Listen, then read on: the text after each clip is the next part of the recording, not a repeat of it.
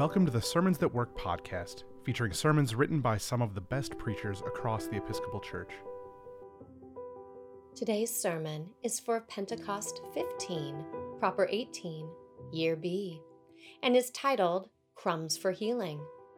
It was written by the Reverend Marcia Paul and read by the Reverend Danae Ashley, Associate Rector at St. Andrew's Episcopal Church, Seattle and licensed marriage and family therapist at Soul Spa Seattle, LLC.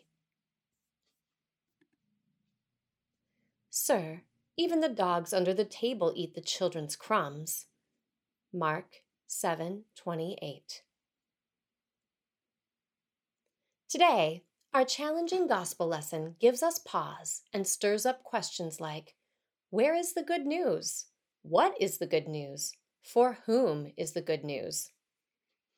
Jesus is on the move. He has crossed the border to the region of Tyre into Gentile country. In the passages before our reading, Jesus declared the purity laws of the Pharisees null and void. He calls them to look past the words of the law and tells them that nothing they eat can defile. In other words, Jesus is declaring all foods clean and says that it is what comes out of a person that defiles. Continuing, he explains that it is from our hearts that cruelty and meanness, bias and anger, indifference and arrogance come. So, why do such hurtful words spurt from his mouth when the Syrophoenician woman approaches, begging him to heal her daughter? We believe and profess that Jesus is fully human and fully divine. And this week, we encounter Jesus in his full humanity. Why else would he be so rude and dismissive? Why would he respond to the Gentile woman's plea with, Let the children be fed first, for it is not fair to take the children's food and throw it to the dogs? Our text makes it clear that Jesus wants to be left alone.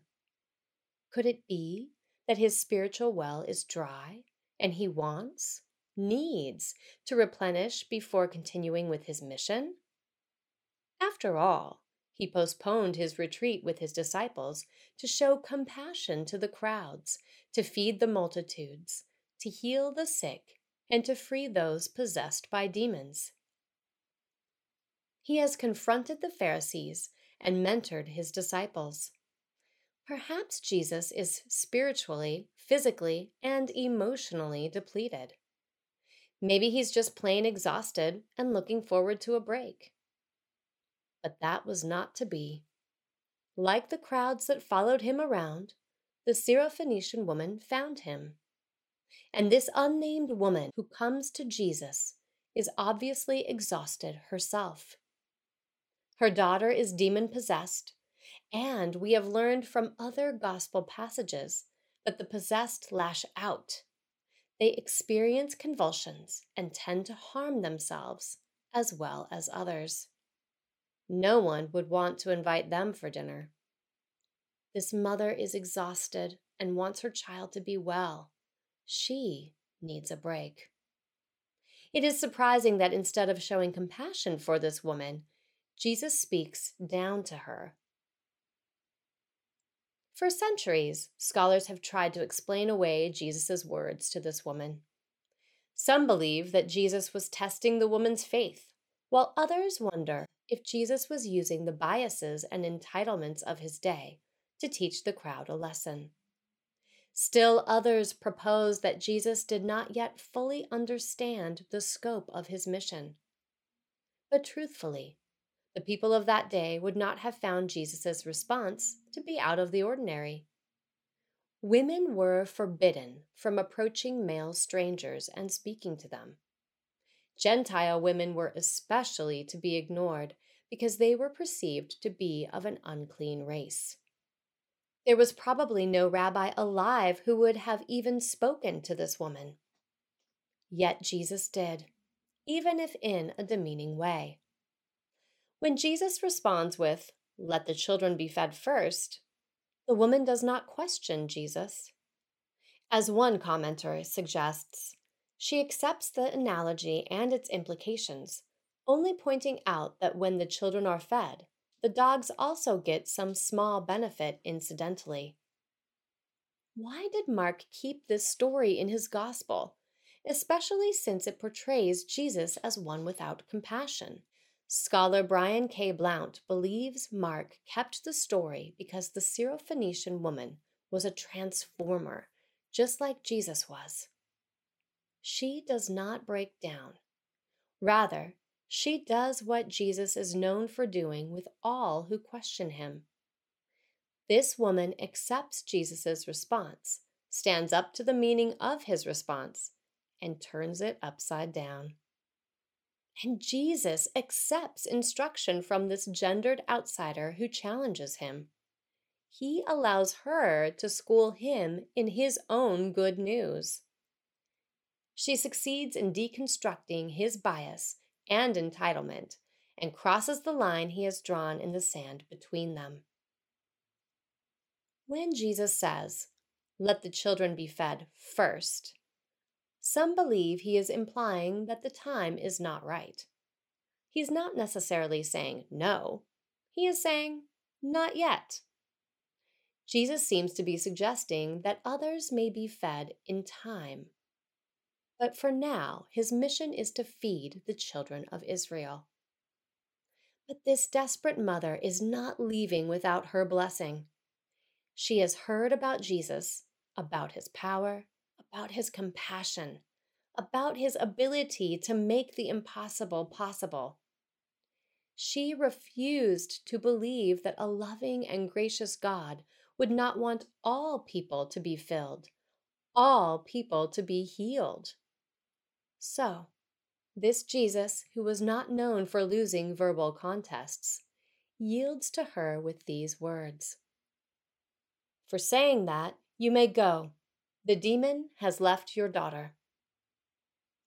He allows himself to be humbled and transformed.